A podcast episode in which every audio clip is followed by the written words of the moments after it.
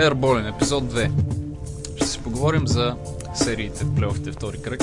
Разбира се, всичко най-интересно около тях, за тренерските промени в лигата. Но първо ще започнем с най-интересната тема, около, около която се насочи цялото медийно внимание през последните 48 часа. Разбира се, това е последният епизод на Game of Thrones. Не, шегувам се, това не е последният епизод на Game of Thrones, това е краят на матча между Оклахома и Сан Антонио в който за 13,5 секунди съдиите успяха да пропуснат 5 отсъждания, които можеха да наклонят везните в една или друга посока. Накратко, Оклахома води с една точка, Дион Уейтърс трябва да вкара топката в игра, Мано Джинобили стъпва на страничната линия, което е срещу правилата. Уейтър след това го изблъсква с лакът, което също е срещу правилата и последва а, невиждан хаос, може би един от най-лудите финали на матч, който аз някога съм гледал. Но а, нека, не, нека не говорим а, за това какво се случи, това всички са видели. По-скоро да поговорим за съдиите в лигата и липсата на съдийски отсъждания в а, следната ситуация. А, Дидо, ти какво мислиш по въпроса? Ами за мен е доста странна тази ситуация. А, общо взето, моето мнение е такова, че напоследък доста често ставаме свидетели на съдийски пропуски, и колкото и либерално да бъдат подминавани те от а, отборите, които са ощетявани по един или друг начин, а, доста често започнаха да стават тези пропуски и си мисля, че трябва да бъдат направени някакви промени. А, не една, пет ситуации да бъдат пропуснати, това е доста сериозен атестат за начина по който реферите а, гледат на ситуациите в последните две минути. Да, от, последната, от последния сезон, или мисля, че последните два, не съм 100% сигурен, но започнаха от сайта на NBA официално да, изказ... да изкарват доклади за съдийските решения в последните две минути. Като специално за този матч а, между Сан Антонио и Оклахома, докладът беше цели две страници, като имаше общо 8 пропуснати отсъждания, 5 в последните 13,5 секунди и 3 преди това, които бяха в полза на Спърс. Като това води до въпроса, нали, а, всички са за, нали, съдите не трябва да се превръщат в главни действащи лица и е хубаво играчите да решат изхода от матча, но не води ли това до а, тенденция играчите да си позволяват а, неща, които са на ръба на правилата или дори, дори в случая са срещу правилата, като добре знаят, че тези неща няма да бъдат отсъдени. Ами то точно това се случва. Имам чувството, че наистина точно това се случва. Последните две минути в някои срещи се превръщат в хаос. Между другото, ако трябва да бъдем честни, ако реферите отсъждаха ситуациите по начина, по който ги отсъждат по време на самата среща, Golden State нямаше да подобрят рекорда на Булс. Най-лесното нещо, което, нали, най-чиста ситуация, която ми изниква веднага в съзнанието е ам, последната атака на Мемфис при 99 на, на 100 за Golden State си имаш откровено нарушение срещу играч да, на... срещу Лан Стивенс, мисля, че това беше. Да, на Мемфис. А, след това, съвсем пак пресен пример, а, ситуацията, когато Дуейн Уейт атакува към коша на Хорнец в Гейм 6, а, Гейм 5, не съм много Петия матч, мисля. В петия матч, да. А, еми, отново пропуснато отсъждане, което можеше да се окаже абсолютно решаващо за изхода на срещата в последствие нали, ситуацията между OKC и Спърс зачестяват съдийските пропуски. И си мисля, че е крайно време да бъде взето някакво решение. Такова, което да внесе справедливост и за двете страни, които се съревновават и съответно да изключат фактора рефер от изхода на срещата. Така, да оставим обаче за момент на страни съдиите и да поговорим малко за самата серия между Сан Антонио и Оклахома. Към момента резултатът е едно на едно, като матч номер 3 е в а, петък вечер или петък нощ българско време. Към 3 или 4, не съм сигурен. А, Ламарк Солдрич е фигурата, която се откроява изключително много след първите два матча, като той записва просто извънземни статистики. Мисля, че има средно около 40 точки на матч, 42 в а, матч номер 2, с а, много високи проценти на стрелба от игрището, над, над 70 може би. А, интересното е, че в матч номер 2 а, Оклахома не пратиха втори човек, когато избираха да се защитават с Олдрич, когато той беше с гръб към коша. Обикновено трябваше или Адамс, или Бака да го пазят едно в едно, като мисля, че само в един или два случая Уестбрук понече да се опита да посегне да открадне топката. Това е интересна стратегия, която от една страна се вижда, че не работи, тъй като Олдрич прави каквото си иска, но от друга гледна точка не дава шанс на останалите играчи на Сан Антонио, защото мисля, че всички сме сигурни, че втори човек означава свободен стрелец на периметъра, който отборната игра на Спърс със сигурност ще намери. Абсолютно е така. Предвид начина по който движат топката, а, пратиш ли помощ срещу Олдрич, това създава предпоставка топката да се раздвижи много бързо през няколко играча, да се намери свободен играч и да се реализира. Може би наистина да са избрали тази стратегия, да оставят Олдрич да вюне в нападение, а в същото време да пазят останалите четирима играчи, да ни им позволяват да влязат в ритъм и може би, ако продължават с тази стратегия, може да им даде резултат. Между другото, представянето на Одрич много прилича на неговото представяне с екипа на Портланд преди две години в една луда серия срещу Хюстън. Първите два мача Одрич имаше средно по около 40 точки, но в хода на серията неговата ефективност спадна така или иначе. Така че аз лично очаквам това нещо да се случи. Няма да бъде изненадан. Определено е така, като Серията към момента едно, при резултат едно на едно, Оклахома открадна домакинското предимство, което наистина е феноменално, тъй като Сан Антонио имаше само една единствена загуба вкъщи този сезон от Golden State. 40 победи, една загуба е просто феноменално постижение вкъщи. А, ти как мислиш, кой има предимство в серията към момента? Еми, с като си има предвид по какъв начин се представяха Сан Антонио в редовния сезон, нали, с това постоянство, те са си фаворит а, в серията, само че а, аз те си мисля, че Оклахома ще наделеят. Между другото, това ми беше и прогнозата още от самото начало, че окей си ще вземат в 6 мача тази серия. Беше ма срам да си оставя прогнозата. Ето, вече казвам си я. Но така или иначе, според мен, Спърс са си фаворити. Да, аз съм съгласен, че Спърс са фаворити, просто защото, окей, си видя сега в втория матч. Правят твърде много грешки в решаващите моменти.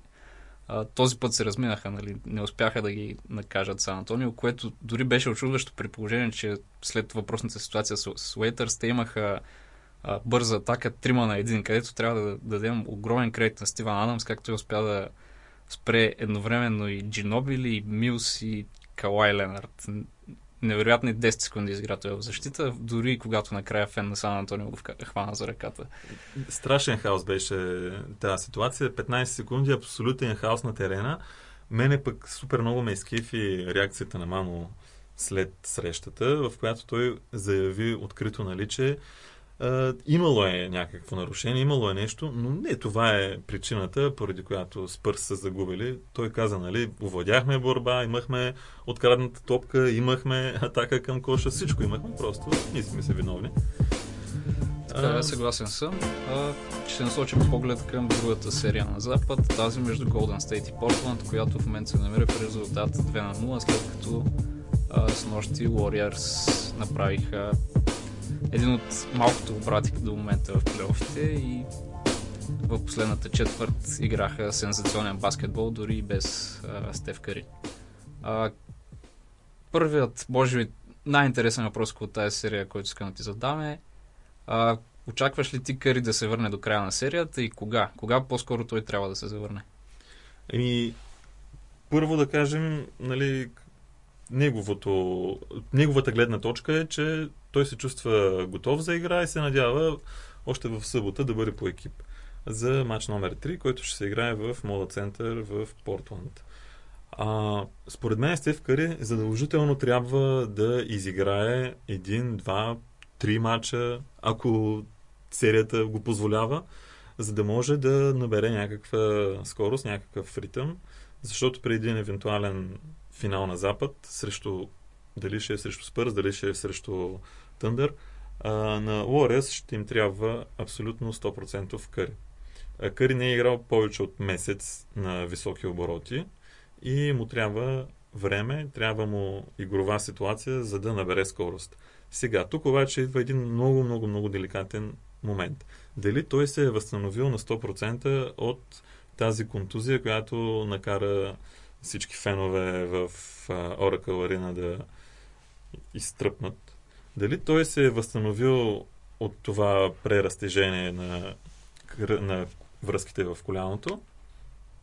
Защото ако не се е възстановил на 100%, това може да, да бъде предпоставка за нова контузия което няма да е никак Да, тук, за... тук наистина е интересно, тъй като на Къри видимо се играе. Той дори когато беше искал че гледа на по-рано, имаше огромното желание дори да не пропусне нито един матч и Стив Кър тогава подходи предпазливо, но после сякаш, сякаш някак си се поддаде на това а, напрежение и на тази сила от играча и дали е просто беше лош късмет или едното доведе до другото, Къри от една контузия скочи на друга, която е по-сериозна и а, към момента Warrior се вижда, че биха могли да минат през серията спокойно и без присъствието на Къри.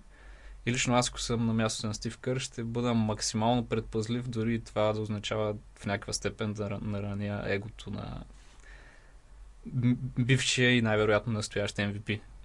Еми, аз си мисля, че ако е в физическа кондиция и здраве, а, би могъл да влезе от пейката в матч номер 3, да потича малко, да мине през няколко заслона, да шутира няколко пъти от далечно разстояние, да почувства атмосферата. Ако здравето му позволява да стартира в матч номер 4, uh, Warriors да му създадат страшно много предпоставки за стрелби, за да може да възвърне увереност, да, да възвърне оптималната форма, в която е бил. Поне така си мисля. Мислиш, че Портланд ще вземат матч в серията, тъй като те бяха доста близко в Game 2. Сега се отправят uh, серията към два мача в Портланд. Ами, шансове има винаги, естествено. А, между другото, много, много, много солидна игра от страна на Портланд в Game 2 а, миналата нощ. Съответно, уникално представяне на Warriors в последната четвърт. Warriors е един отбор, който, освен че са с а, атомно нападение, имат супер силна защита. И според мен това е фактора, който ще наделее в тази серия. А, защитата им ще позволи на отбора да наделее дори и без Къри. Аз дори си мисля, че без Къри защитата им е по-силна с Шон Ливингстън, Ливингстън като титуляр. Висок поинт гард, който е кошмар за абсолютно всички останали комбо поинт гардове. което е огромно, което няма да го казваме за първи път, но дълбочината в състава на Warriors е нереална. Някой, ако няма ден, сяда на пейката, излиза друг и Пример за това с нощи феста се зили, влезе в последната четвърт и просто обърна събитията на игрището. Да, да, да. Еми, просто Стив Каре е щастливец да разполага с такива играчи в такъв отбор. Уникални са. Така, ще преминем към източната конференция, където а, с нощи започна първият матч от, може би, най-непредвидимата серия в плейофите, тази между Торонто и Майами. А, хит откраднаха домакинското предимство, печелейки матч номер едно по леко инфарктен начин след продължение. А, много силни заключителни минути на Дуейн Уейт. Ами, Дуейн Уейт, между другото, в продължението просто напомни за най-добрите си години от кариерата. Друго ми прави впечатление на мен в състава на Хит. За последните два мача Горан Драгич много се е отпуснал. Ди Уейт съвсем откровенно каза, че когато Драгич играе по начина, по който играе в последно време, Хит са изключително силен отбор и биха могли да се състезават дори за титлата. Хит наистина има нужда от силен Драгич и колкото по-често го виждаме в тази му светлина, толкова по-добри мигове ги очакват е, Майами. Да, Майами имат е, на своя страна опита и всичките плейофни битки, които са, в които са участвали и Уейт, и Драгич, и Уолденк, и Джо Джонсън. А, какво обаче мислиш за отбора на Торонто, който, меко казано, имаше колебливо представяне в първия кръг и по-скоро за двете звезди в тима Демар Дерозан и Кайл Лаури. А, Дерозан имаше своите добри и не толкова добри матчове, може би, срещу Индиана, но Лаури сякаш не е същия играч от редовния сезон, просто не е на себе си.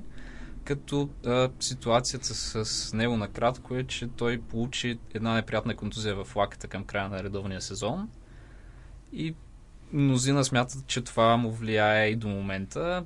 Запитан обаче за това всеки път той отрича отрича нещо подобно, заявява, че физически е готов на 100% и че по-скоро проблемите му се дължат на това, че е изгубил увереността в своята стрелба. Той вчера, като изключим а, кошът, който вкара от центъра, за да прати среща в продължение, беше а, 0 от 6 от тройката. Като дори с нощи беше останал сам в а, празната зала в Торонто, абсолютно сам след мача, за да тренира стрелбата си. Дори нямаше кой да му подава топката. Еми, Торонто са наистина много интересен казус на изток. През сезона бяха единствената альтернатива на Кливанд в конференцията и изведнъж започнаха плейофите и играта им рухна. Ам, знаеш ми моето мнение за Демар. Изключителен атлет, обаче аз съм с страхотни резерви към играта му. Ам, около 30% успеваемост от полето в серията с Индиана. Това според мен е просто отчаяваща цифра. А, що се отнася до Кайл Ауре, интересното при него беше, че в редовния сезон си беше абсолютен топ 5 поинтгард в лигата. И изведнъж започнаха плейофите и е, играта му се промени тотално. Тоест, загуби ефективност. Вероятно има някаква причина, нали, физически, вероятно може да има е, проблема в лаката да е, е изиграл някаква роля в спада на играта му, но според мен при положение, че той казва, че няма физически проблем в момента и всичко е, е загуба на увереност, вероятно е така. Мислиш ли, че това, че Майами спечелиха първия матч, твърдо означава, че те няма да имат проблеми до края на серията? Абсолютно не. Абсолютно не. Еми, те от началото на плейофите показват едно непостоянство. Да, може би това, че Торонто губят първи матч от плейоф на серия от дома, не трябва да очуда никого. Да, но, но Нещо, което може да се сигурен в този живот, както обича да казва Реджи Милър, смъртта, данъците и Торонто да загуби първи, първи матч. матч в плейоф на серия. А, интересна ситуация в отбора на Майами и там интересен казус, а, който включва Крис Бош. Накратко, около неговото здравословно състояние, той а, тази година отново имаше проблеми с сирици в кръвта за втори пореден сезон, като това го извади от игра в края на февруари. А, Бош обаче изявява огромно желание да се завърне и да помогне по пътя на Майами към финалите в конференцията, защо не и финалите в лигата. Като а, не така седи ситуацията в щаба на Майами, които са твърдо решени Бош да не стъпва отново на игрището до края на сезона, тъй като това крие огромни рискове за неговото здраве. Бош, доколкото аз разбрах от източници зад океана, е намерил доктори извън Майами, които са готови да му дадат зелена светлина. Като дори а, с своята съпруга те пътуваха в Шарлот за гостуванията и сега отново бяха в Торонто. А, носиха тениски Bring Bosch Back. В същото време от Майами знаят, че това е това не е просто обикновената контузия да си изкълчил глезен или коляно или дори да си щупил ръка или каквото и да е. Тук става въпрос за нещо много по-сериозно. Става въпрос за един човешки живот. А, как, как би коментирал тази ситуация? Доста странна ситуация. Според мен аз не мисля, че а, действията на Крис Бош в момента помагат по някакъв начин на организацията на Майами. А, Майами в момента трябва да се фокусират изцяло в плейофната си битка, а не да се занимават с това дали да пуснем Бош в игра или да не го пуснем. Между другото, Бош във всеки един матч на хит е край страничната линия и постоянно е в контакт с играчи, постоянно дава указания на високите играчи на хит, говори постоянно с Whiteside, говори постоянно с Динк, дава явно споделя опит с играчите, което е безценно. Но не виждам смисъл да прави опити да се завръща в игра и не съм убеден, че дори да се завърне ще помогне на хит. А, е, от страна на организацията на Майами напълно ги разбирам. При положение, че имаме риск за човешки живот, в никакъв случай не трябва да а, се поема. Да, те, това казват всички специалисти, че той дори да подпише различни а, клаузи и така нататък, че той заявява желание да играе и поема абсолютно всякаква отговорност, ако се стигне до фатален инцидент. Не, не, това е пълен абсурд. Плюс това, ако се върне назад в времето, има доста, доста, доста примери, а, които показват, примерно, един отбор иска да забрани даден играч да не играе, той се допитва до други доктори, те му дават зелена светлина и малко след това... Това е интересно в ситуацията, че Майами действа в случая изцяло в интерес на играча, което по принцип рядко се случва. Много странна ситуация. Аз, между а, другото, и... сещам за случая на Реджи Люис, който нещо много така подобно. При него имаше сърдечни проблеми. А, организацията на Celtics си е казала мнението, казала е, че той не трябва да играе повече баскетбол. След това той се допитва до странични доктори, те му дават зелена светлина и на един скримидж гейм Реджи Люис пада на паркета и повече да, за мен е, това е интересно, че се случва с Бош, тъй като той не е от играчите, които са тип Ник Янг, Джей Смит. из, изключително интелигентен и, из, и на игрището извън него. А, наясно е с а, наясно е с това, което се случва около него и всъщност той има и пет деца, като а, да, риск е, риск е, който Майами към момента не са склонни да поемат.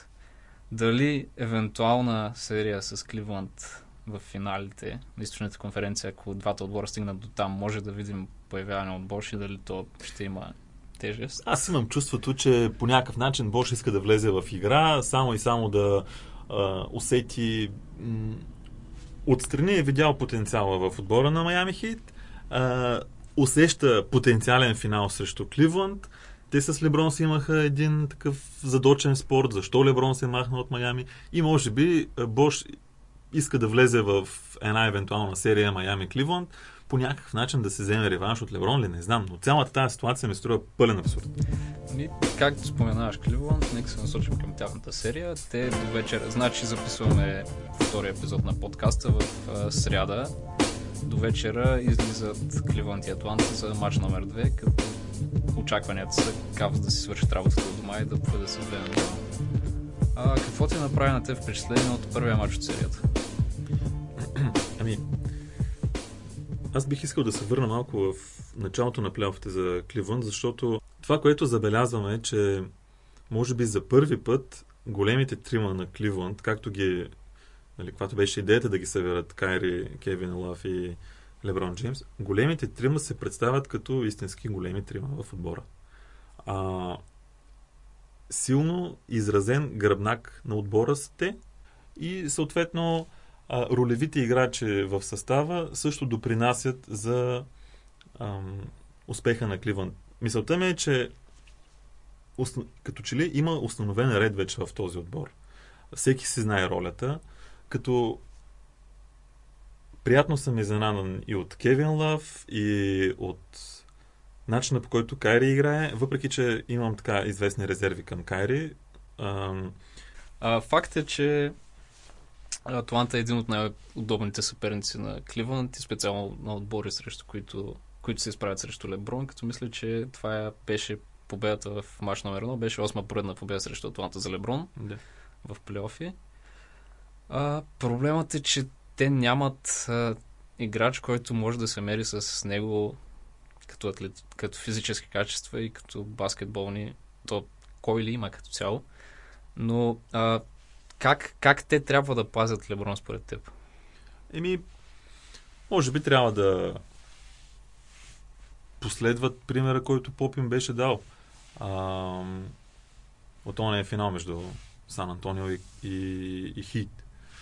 А, Леброн е изключително труден за опазване няма какво да се лъжим. А, мисля си, че ако те могат да му намерят слабата страна в играта, да я изолират и да атакуват само нея, може би биха имали някакъв успех. Какво имам предвид? Цял сезон Леброн изпитва много сериозни затруднения с стрелбата от средно разстояние А, така че, може би трябва да му оставят пространства, да, да го провокират да шутира от средно, като му затварят пътищата към а, коша. Да, така е. Леброн този сезон не е най-убедителен от тройката. Като Атланта се очаква в, те в матч номер едно пробваха с това да минават под заслоните, но Леброн а, не разчита толкова на стрелбата си от средно и от далечно разстояние, колкото на а, ситуации, в които е с гръб към коша или Мгм. да пробива. И тук а, стигаме до момента, кой трябва да се а, заеме с персоналното му пазене или дали да праща втори човек и така нататък. А, вариантът с Кент Бейзмор твърдо не работи. Кент Бейзмор е отстъпва твърде много физически, за да успее да се справи с Леброн. Мгм. Като ли- лично аз си мисля, че те трябва да пробват с а, Пол Милсап Мгм. да пази Джеймс, като Бейзмор в случая да бъде поставен върху Тристан Томсън или дори Лъв. Ами, Бейсмор определено отстъпва по физика на, на Джеймс. Тук се личи колко много им липсва Демари Керал а, като играч, който може да окаже някаква съпротива на Джеймс. Друг вариант, друг вариант е да вкарат Тапо лоша в стартовата петица, който има малко по-добри шансове. По-скоро си мисля, че трябва да фокусират Милсъп с някаква помощ, която да затваря пейнта за, за Джеймс.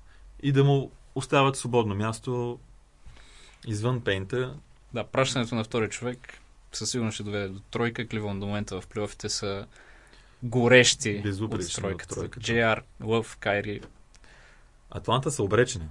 8 поредни загуби и нямат абсолютно никаква альтернатива срещу Биг 3 на Ще вземат ли. Атланта матч? Вероятно ще вземат, защото рано или късно Кливланд ще излязат от фокус, но максимум един. Добре, а, ще преминем сега към а, треньорските промени, които се случват в лигата през последните седмици. Съвсем накратко. Те не са малко. Имаше голямо раздвижване в а, наставниците на отборите. Започнем с Лейкърс, които най-накрая уволниха Байрон Скот за радост на абсолютно всички фенове. Не мисля, че има някой, който е бил привърженик на Скот. И веднага след серията на Golden State с Хюстън говориха с... А, по- поискаха разрешение да разговарят с Люк Уолтън, бе им дадено и се стигна до договорка между двете страни, като Уолтън ще застане начало на езерняците от началото на следващия сезон. Аз, между другото, съм изключително а, изненадан от коментара на Байрон Скот, когато го уволниха. А, Байрон Скот направи едно изказване, в което каза, че а, Ръсел има страхотен потенциал да бъде а, една от новите суперзвезди на лигата. И в мене веднага изникна въпроса ми, добре, ти като си го видял този потенциал, що не му дава възможност цял сезон да играе? Аз, то треньор, не мога да го разбера. Философията на Байрон Скот беше man up. Аз не мога да го разбера. Той преди началото на сезона каза, че а, Лекърс няма да шутират от тройката. Тоест, той се обяви директно срещу тенденциите в баскетбола. А, държа Дианджело Ръсел повече от половин сезон на пейката и като го уволниха каза, че Дианджело Ръсел ще да бъде новата суперзвезда на лигата. И какво е това? Да, с Уолтън ще е интересно, тъй като той вярно, че беше тренер на Golden State през първата половина от сезона. Записа, мисля, че свърши с баланс 39,4.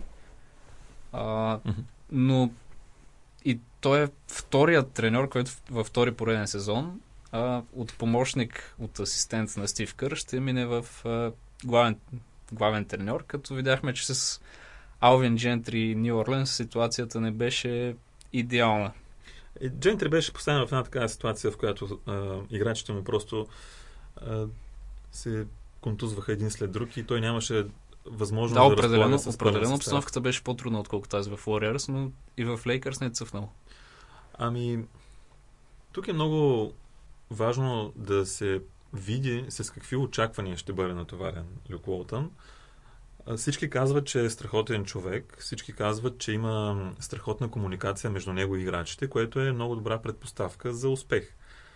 А, освен това, много пъти сме коментирали, че Лейкърс, колкото и да са трагични през последните три сезона, ситуацията в състава им не е чак толкова черна. Има доста интересни имена.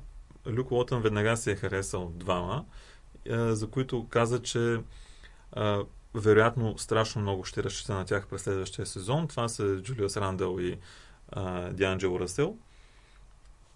Така че с правилните ходове от страна на менеджмента през лятото, ситуацията за Лекърс видимо може да се подобри още от следващия сезон. А... Много важно е там да мине лотарията в драфта и да видим дали те ще си запазят избора или не. Да. Много, много, много а, важни моменти предстоят за ръководството на Лейкърс, но с Люк Уолтън мисля, че са на, правилна, на правилния път. Друга промяна в треньорите на Запад. Том Тилдов в Миннесота. Не само треньор, но става и президент на баскетболните операции и сякаш а, феновете на вълците никога са на седмото небе, никога не са били по-щастливи през последните години. А, аз също много така с добри чувства останах след като разбрах за този контракт. А, готиното в случая е, че Тибодо има много хубава предпоставка да създаде една страхотна атмосфера в съблекалнята и да изгради една страхотна атмосфера в Миннесота. Да не забравяме, че Тибодо и Кевин Гърнет а, имаха общо минало заедно по време на шампионския отбор на Селтикс, а, което много-много би трябвало да помогне на отбора на Миннесота.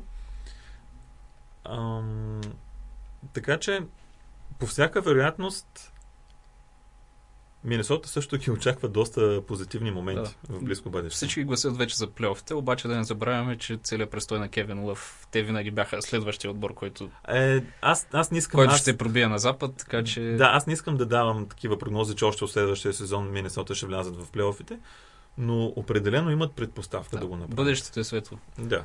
А, друга предстояща тренерска промяна на Запад, тъй като все още не се е случила, Сакраменто Кингс са в търсене на нов треньор. Списъкът с кандидати, които за момента са минали интервю едно в едно за Владя Дивац е доста дълъг. Марк Джаксън, Джеф Хорнесък, Вини Дел Негро, Майк Вудсън, помощник тренера на Сан Антонио е Торе Месина, Дейвид Блат. А, често казвам, в този момент ще е по, по-лесно да изборим хората, които не са интервюирани от Сакраменто за главен треньор, отколкото тези, които са. А, как виждаш а, случващото се в тази толкова симпатична организация. Сакраменто е един голям хаос. Сакраменто трябва много добре да преценят в каква посока ще поемат. А, имам предвид, ще се запазят ли главната звезда в отбора, ще градят ли около него, т.е. ще трябва ли да намерят подходящ треньор, който да може да а, менажира лудия характер на Демаркес Казинс, или ще последват рокади в ростера и ще се разделят с Демаркес, ще се разделят с Рондо. То, там да, е също така, още няколко имена. Брайан Шоу, Нейт Макмилан, а, също бяха интервюирали и Том Тилдо и Скот Брукс, Кевин Макхейл.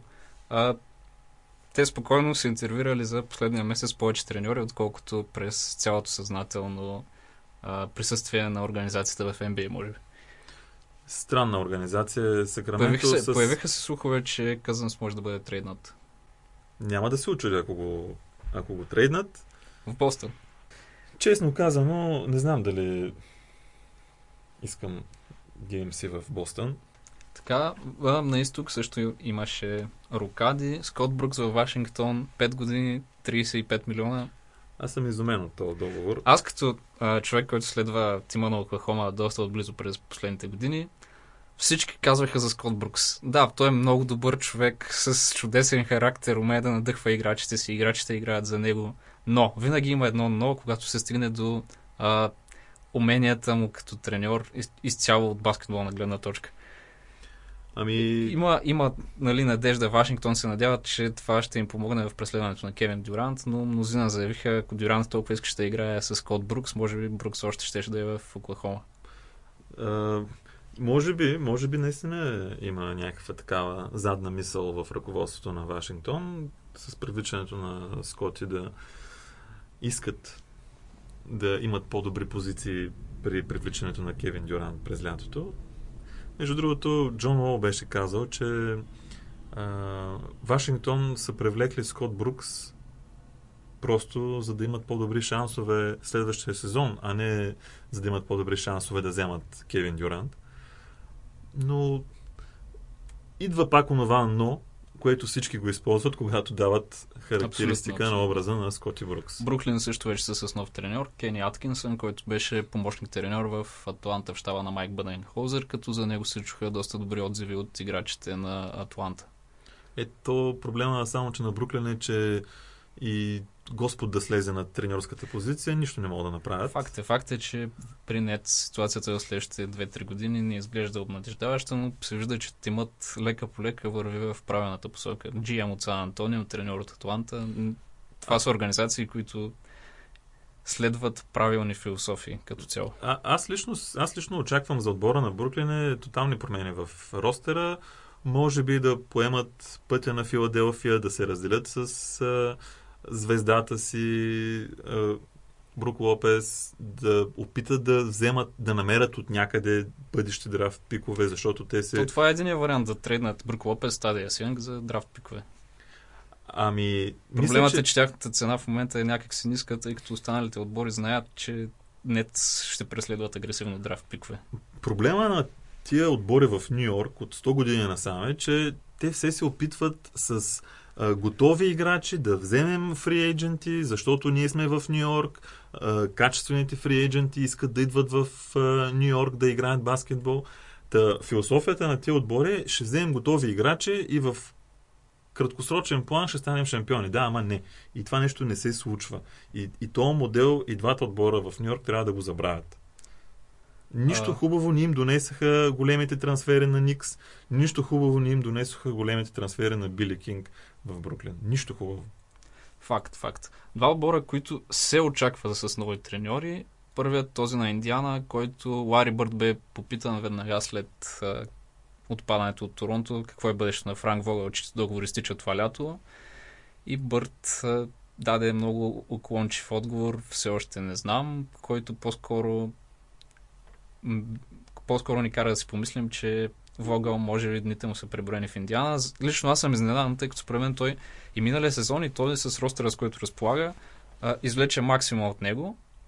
А, тук една статистика че откакто Вогъл е начало на Индиана през 2011 Пейсърс са най- тимът с най-добра защита в лигата в този период от последните 5 години. Няма отбор, който да е с по-добра защита за този период от тях.